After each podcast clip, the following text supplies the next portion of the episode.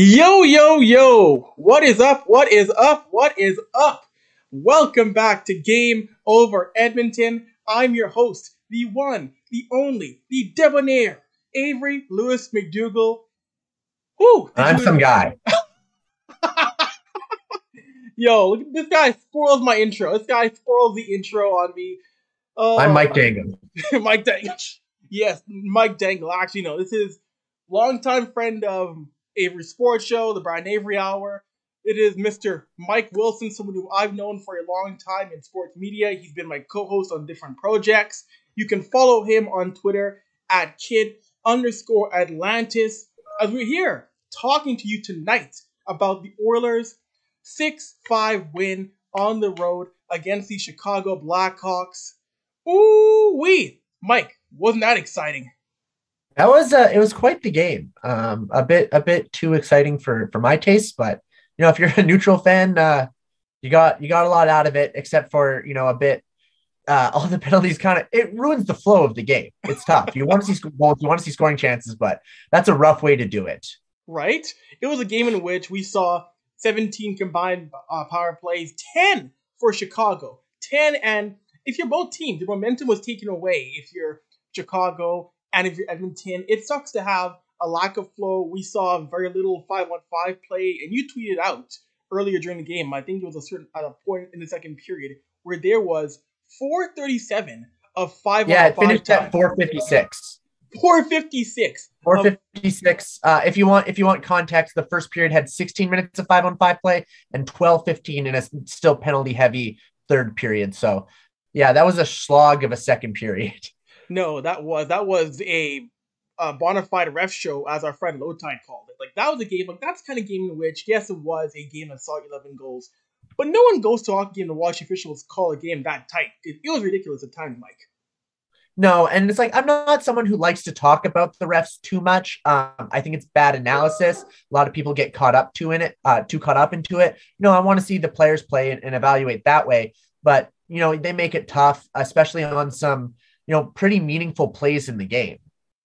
No, it's very true, and we saw the we saw the game with the officiating. An example that was just shocking to me was the Evander Kane goal, no goal, in which Kane's at the front of the net. He's pushed into Al Stalock by Caleb Jones, and then the official at, at the front of the net signals goal, signals goal, and then the officials say it's no goal, and they review it, they look at it, and they say it's no goal. Like that is to me, if you're the NHL, you can't have an official pointing right there at the front of the net goal, have that ruled a no goal, and then when they play with the where, where there was no clear interference, have that ruled no goal. Like I don't understand. It doesn't matter what team you're watching.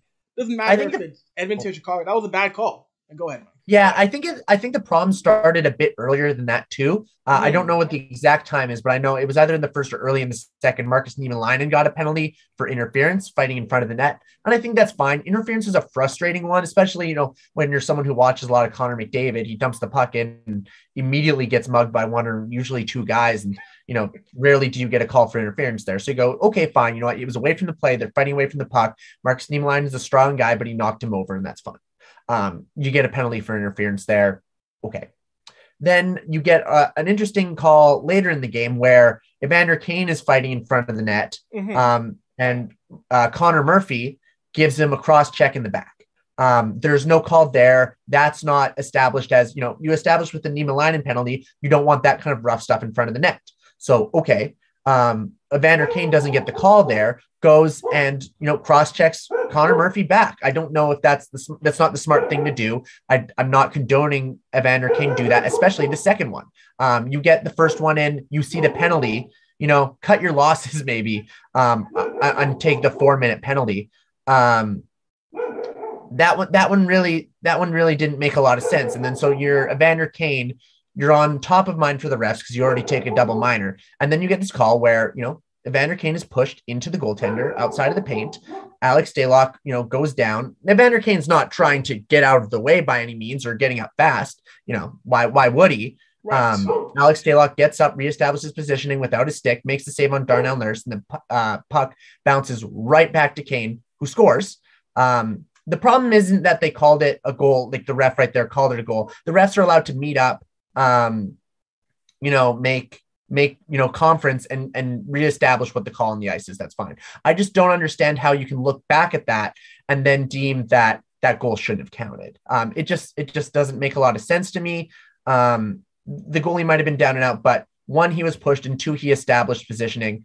Um, I think it just opens up to you know in in what scoring chances the defenseman's supposed to just like push a guy into his old goaltender, thinking you know where he's immune now and and Right. because the goaltender's been touched, you know a goal can't go in. I think it's just a bit of shaky reasoning. Um, and when we're talking about inconsistency of calls and, and how the league wants and how it impacts the product, for me, it always goes down to, um, you know, like it or not, a lot of revenue around the league and a lot of content is is gambling now. Um, and if you're a- advertising a game um, that you want people to bet on, you want you want those results to be a bit reliable, and you don't want to think, are the refs going to take it into control over time, or are they going to make calls that align with the rule book? Yeah, I agree. And, uh, and for those in the background, you can hear. Yeah, Avery, of stall for a second. I'm going to go take care take care of the dog. I'll be right back. Yeah. I'm sure that's the first time on. Maybe it's happened on the Steve Dangle podcast where Iggy interrupted Steve on the show. But yeah. So Mike and his girlfriend have a dog who barks somewhat, but not this much. So Mike will be taking care of his dog. That's a is the first. To have a dog interrupt the show. And you know what? You know again, this is a Sorry, Alma was really fired up about that call too. Oh, I can imagine. As she should have been. Yeah. As she should She have should been. have been. As she should. Um, but you know, uh, the Oilers they made it count on the power play. They got, I think they were three for seven Mhm, on the yes. power play, which is a pretty good percentage. You know, I, I think in most games where a lot of the play is not going to be five on five, that still benefits the Oilers. I think they have a lot to do uh, on the penalty ki- kill too. I really Mhm. wasn't impressed with that and haven't been this year. I think it's a bit, you know, Dennis King uh, on Twitter put it as lazy, and and I think I don't know if that's you know the plan is, but they're really not aggressive. They're not getting out. They're not skating, and it's frustrating because there's a lot of good skaters uh, that they trust a penalty kill, and I think you know if you let them pressure a bit more, you get better numbers. They had one kill at the start of the third period where I thought they pressured a lot more, and it was really hard for Chicago to gain control. But when you're just going to let them, you know, pass the puck around and and watch them, you know, they have enough skilled players in Kane and Toews um, that they're going to make you pay. No, I totally agree with that. You mentioned the penalty kill and penalties. You know, a guy who I thought, again, rookie player, he'll develop more was Dylan Holloway. He took two penalties. You could see once again that to an extent, Holloway struggled there in that game. And the game speed is going to come to him, but you saw he put himself in a situation where he took two penalties. And I think it really comes to where he has to learn, again, keeping up with the play and not taking those penalties. But you're right. In general, though, the penalty kill to start the year, it's been very mid tier. It should be better. And this team can't rely too much on the power play to bail them out of trouble um, when as the season goes deeper, Mike. No, because you, you get these games where you know the refs will call everything, and you, can, you know you know you get mad at the refs for a lot of inconsistent things. I think a lot of the calls that were made were blatant pen- penalties and lazy penalties. Um, and you're going to have games later or in the playoffs or wherever where you know the refs aren't going to call anything, and, and you know you got to figure out a way to score five on five. I think the Oilers have been five five five on five. They still carried the play in this game.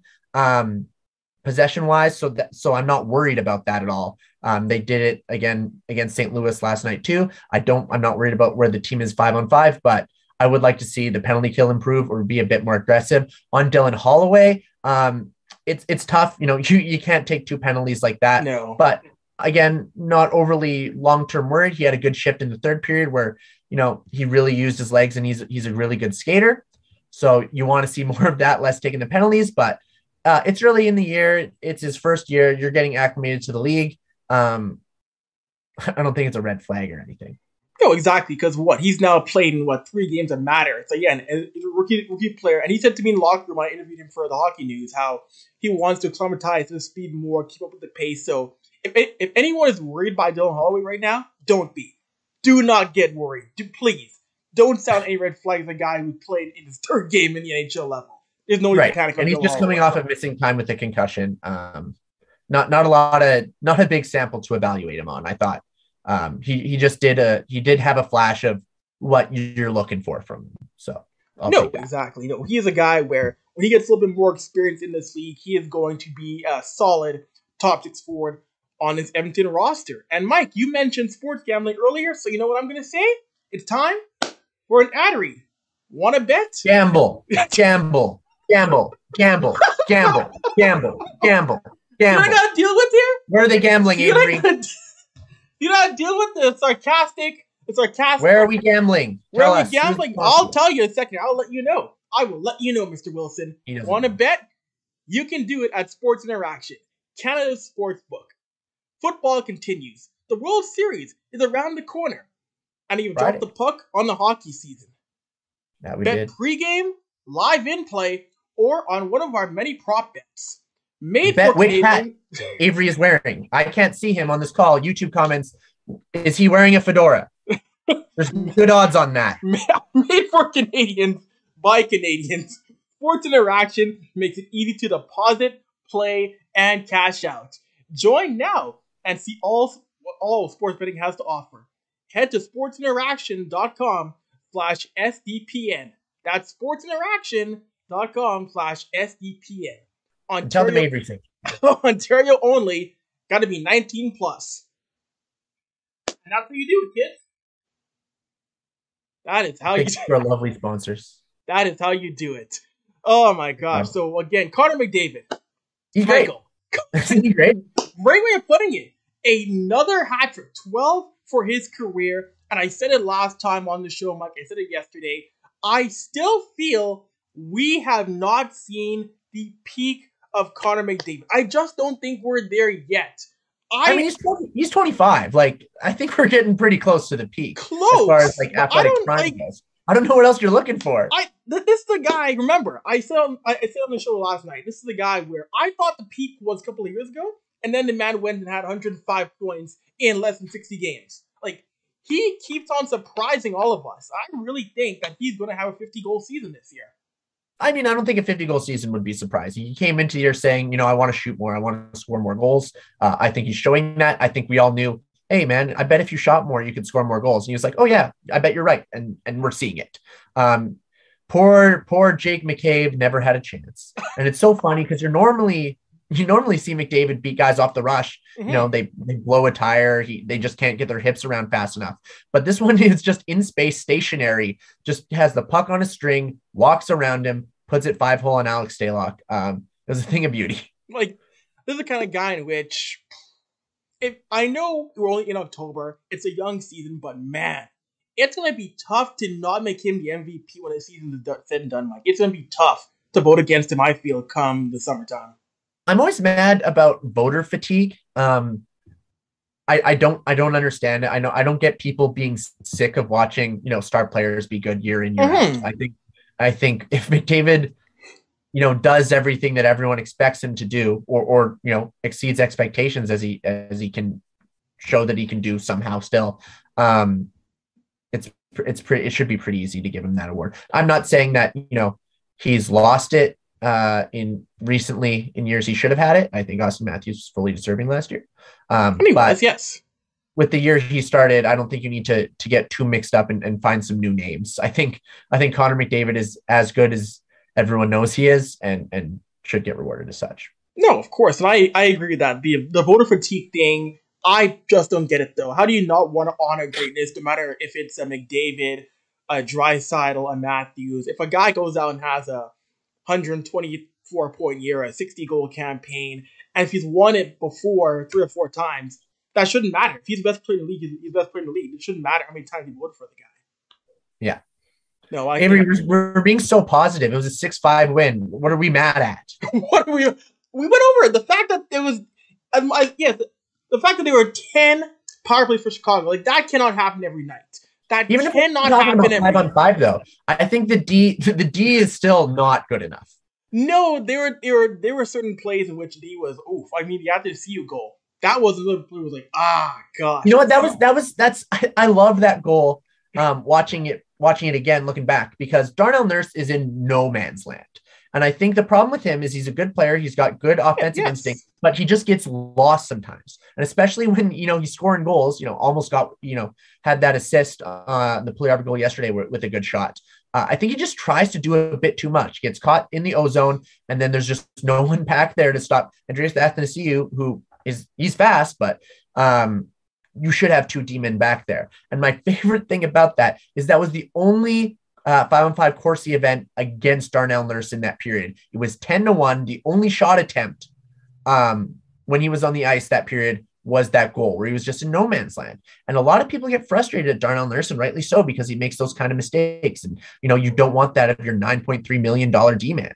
Um, but overall, he's had a pretty good year. And it's just one of those plays where, you know, it looks bad, but if you look at the overall play, he has been really good. Now, their defensive play as a whole still not good enough. They were outchanced, I think, seven to one. Uh, uh, yeah, in the game, high danger uh, despite you know controlling most of the play. Um, and that's another reason why, if you go even further to you know the problem with giving up five goals in Jack Campbell, I don't think Jack Campbell had a great game. I don't think he's had a great start, but I don't think he had a chance on a lot of them. And I'm not saying that like wave away the goals. You know, you know, you know, we don't have to worry about that one. I'm just saying the Oilers gave up, I think, 4.7 expected goals against and allowed five. So that's about par for the course. Now, Stuart Skinner went out yesterday and saved two, two to two and a half more uh, goals than expected, um, which was you know insane. And, and you love to get that from your backup. I don't think there's a goalie controversy here. Uh, I just I just don't want. Uh, you know, I'm just not going to put the blame on Cam, uh, Campbell. I just think the D has to be a bit more, you know, aware no, I ways. totally, I totally agree with that. There is not a goalie controversy, but I, I agree. We saw again, again, St. Louis. They were a lot of high danger chances that Skinner had to make saves on, and I know it's early, but you can't go into November, December, January giving that many chances inside five feet against elite teams. You can't do that, and it's going to have to be improved. And you see a guy like Darnell Nurse. So I, I love Darnell Nurse. I know, you know what? I will never be mad against a brother making money. I'll never be mad no. again about about a brother making nine million dollars. No, and I and. I, I, think I think a lot of the blame on that is like um poorly placed on nurse. Like, if, mm-hmm. I mean, if someone's going to offer you that contract, you got to take it. Yeah. But also, if you look at who who is to blame, it's it's management for giving him two bridge deals. Mm-hmm. You know, they had multiple times where they could have given him a long term extension. When we were looking at like, oh well, maybe he'll get the Josh Morrissey like you know, uh, eight times six and a half. Um, but they decided to sign Alex Chiasson to a two-year, $2.1 million deal, and that ate up the money.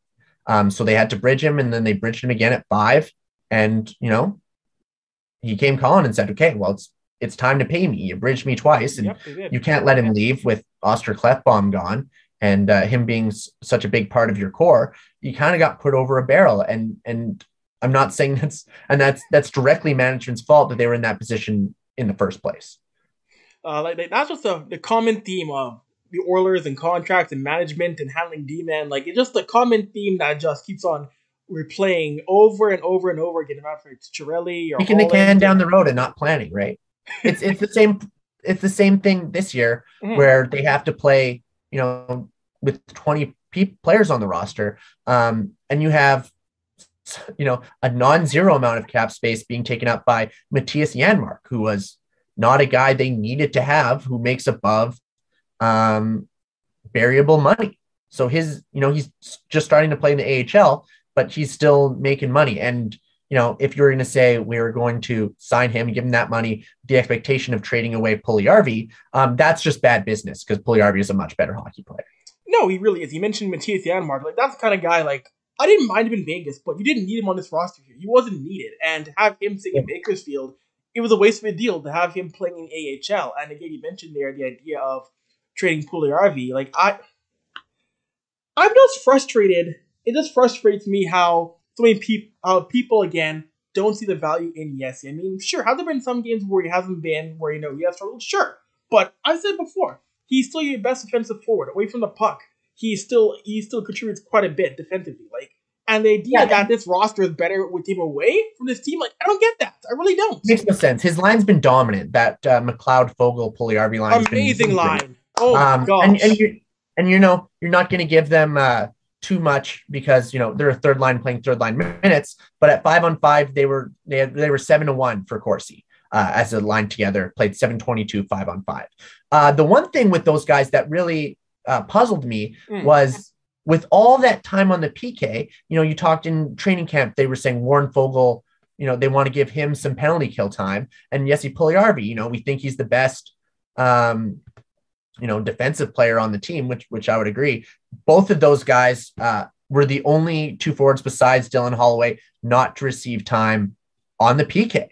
Um, I get that you have guys ahead of them, but you know, I don't think Evander Kane should have a minute 15. That guy's a disaster defensively. I get putting him out there with a few seconds left um, to try to get, you know, offensive pressure right away. But I just think you could use guys like Holloway, Puljujarvi, or not, sorry, well, Holloway eventually, uh, but yes. Puljujarvi and Foegele uh, on the PK to keep him a bit more involved in the game because they've been doing really well. No, they have been. They have been. And you know what? Well, I'm going to go through some of the comments here because, you know, I wasn't able to track that talking to you and talking to the people here. And yeah, oh, I wanted to, I want to say hi, Taylor. Hope you're listening. Yes, hopefully Taylor is listening. Our, our buddy Taylor, and there's a comment here.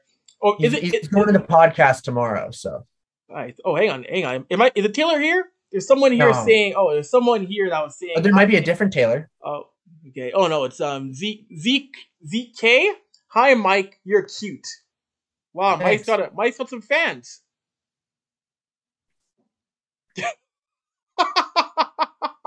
that one's not for the podcast listeners. Well, hey, the ones watching like my video probably appreciate that. Wow, no one's ever called me cute on a podcast before. That's crazy. Avery, I think you're cute. How about that? Everyone sound off in the comments. Tell Avery that he's cute. Wow, that that is funny. Yeah. Also, Travis, I can't see him right now, so but but I trust that that you're looking. No, you know, I you know I gotta be on point. The suit's looking good. The hat's looking good. Always, always, sir. Mm-hmm. I see other comments here. Uh, Travis Saltner, McDavid's on pace for 20 hat tricks this year. You know, if I say were, he does it. If there were any other player in the league, Mike, any other player, I would say not a chance. But Connor McDavid, that's entirely plausible. He's going. He's going for Gretzky's record. You know?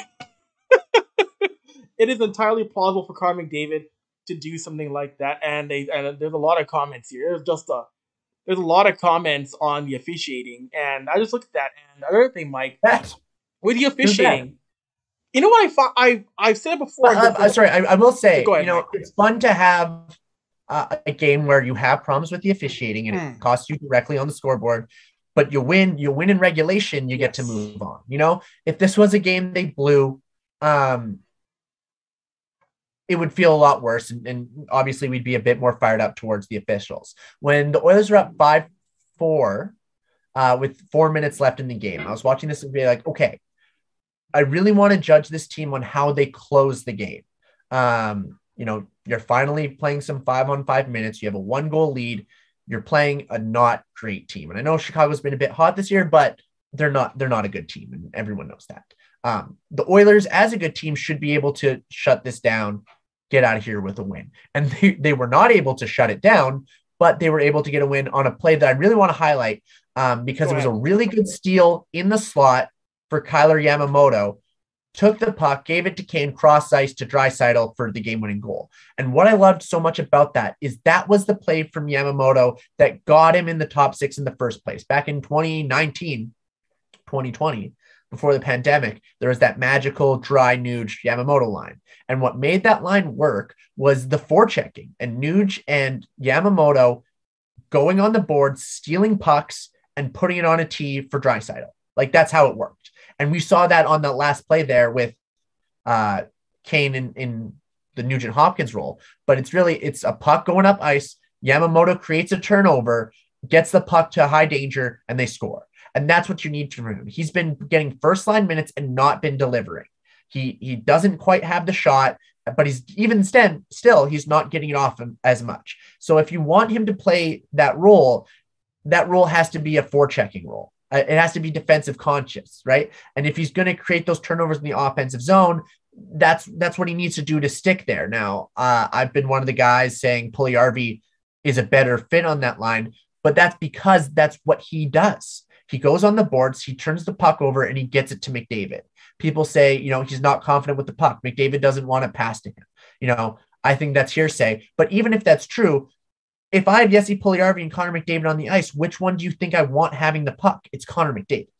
So if, if you're if there's a guy whose job it is to just get him the puck and then create space for him and you know get some rebounds, that's great. And that's a guy, and that's what I think a perfect role for Jesse Puljujarvi. And I think people think they try to grade him on a play as a player that he's not a goal scorer. He's not. He doesn't have the finish, um, but he does a lot of good away from the puck. And I think Yamamoto's kind of gotten away from that.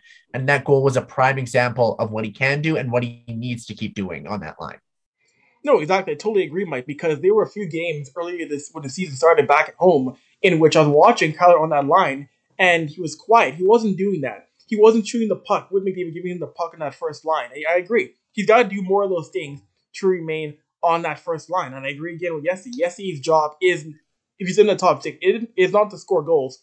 It is to get the puck to Draisaitl and to um, Carter when he's on, on that top line. Like I saw last year, there a couple of games last year where I saw perfectly the puck. You guys are trying to clear the puck. You Game against Nashville. They're trying to clear the puck.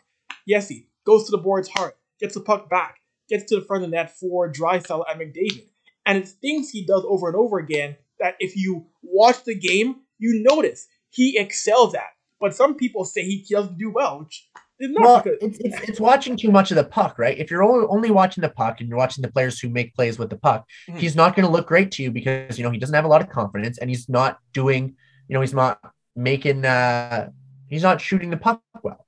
But if you watch away from the puck mm-hmm. and, and does, but I guess you know even last night on that goal he scored, he went and made a great pass to Warren Foegele to break out of the zone. Foegele went in, dropped the pass to Nurse, and Puljujarvi was there in the slot to tip it away. Yes. Like that's perfect. Um, so I, I just don't, you know, there's a big divide with with Oilers fans and whether you're pro or or against Puljujarvi. It's it's really weird because he's a really good player, he's a really useful player, uh, and does a job on this team that other players don't. Um, no, exactly. I think it's important to have that guy to keep him. It, you know, it doesn't sound like it's going to be a long term fit, but that's unfortunate because uh, I think he does what people think Yamamoto does uh, a lot better. And I'm a big Yamamoto guy too, but he he they're they're both struggled um, at the start of the season to really uh, produce, and it was good to see going back to the first point Yamamoto uh, playing like that uh, to end of the game. No, exactly, and I feel like there is value to both these guys on the roster. They both bring skills. They're valuable on this roster, and even yesterday, like watching it. And remember, Jesse's a big boy. He's a six foot three, six foot four guy. He goes to net. He is valuable, like we saw, getting tips, being in front of the net. So that's a value. Creating space, right? If you back yeah. into a man, you give Connor McDavid an extra five uh, five feet of space. That's all he needs.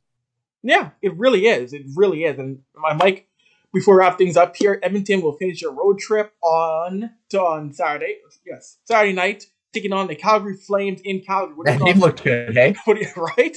Oh, what are your thoughts on that game on to end the road trip here, Mike, against Calgary? You know, it's pretty exciting. It's another test. You know, they they they've had a weird start to the year where you know a lot of years recently they've come out of barn burners and uh you know on big winning streaks to start. This year wasn't one of them. They're five and three now, which is fine. I think they're playing good hockey. I think it's a good test against you know a, a really good Flames team that have beaten a lot of really good opponents. Um, so you know it, it sucks that there was only three Battle of Alberta games scheduled this year. It makes no sense, and to have two of them already done uh, going into November is, is is even weirder. But I think it's going to be a great hockey game um, and a, and a great test for a team that's looking to keep building game by game as they're trying to become contenders. No, of course. And watching Calgary play, even the even the game against um, Edmonton back at home, someone who I knew was going to be a good fit in Calgary was Nazem Kadri. He is someone who's putting up the points early. Like he Nazem Kadri, Huberdeau, uh, Weegar, they're making Brad Treliving look very, very smart after a summer that could have been a disaster for him. Yeah, Nazem Kadri rules. You know, he he's a guy, you know, not on the side of 30 that you want to be for a guy who just got a big contract, but for right now, he's delivering. And when you sign those kind of deals, you're looking short term more than more than long term uh, to keep your cup contender window open. And you know, I thought going into the year that they would take a, a bit of a step back. I think Gaudreau and Tkachuk are a bit better uh, players than Huberdeau and Kadri are. But adding Mackenzie Weegar, he's a stud. Um, and just you know, they played really good hockey all year last year, um, and and wasn't you know much of an inclination that that was going to change. Um, and and those are still two really good players. So I you know I obviously uh, I'm not a big Flames lover, but Nazem Kadri great hockey player, fun to watch, and, and I'm glad he's having success. No, as am I. Great guy to watch. Great, great person. Great player. Love seeing him do well down in Calgary. Anyways, we're gonna wrap things up here on Game Over Edmonton. Mike, thank you for doing the show. Got to get you back on again me. sometime. Appreciate it. Anyways, I'm Avery Lewis McDougall. Watch the recap. Watch the replay on YouTube and listen to the podcast. Anyways, we're out. Stay safe. Good night. Get your sleep. Eight hours. Later.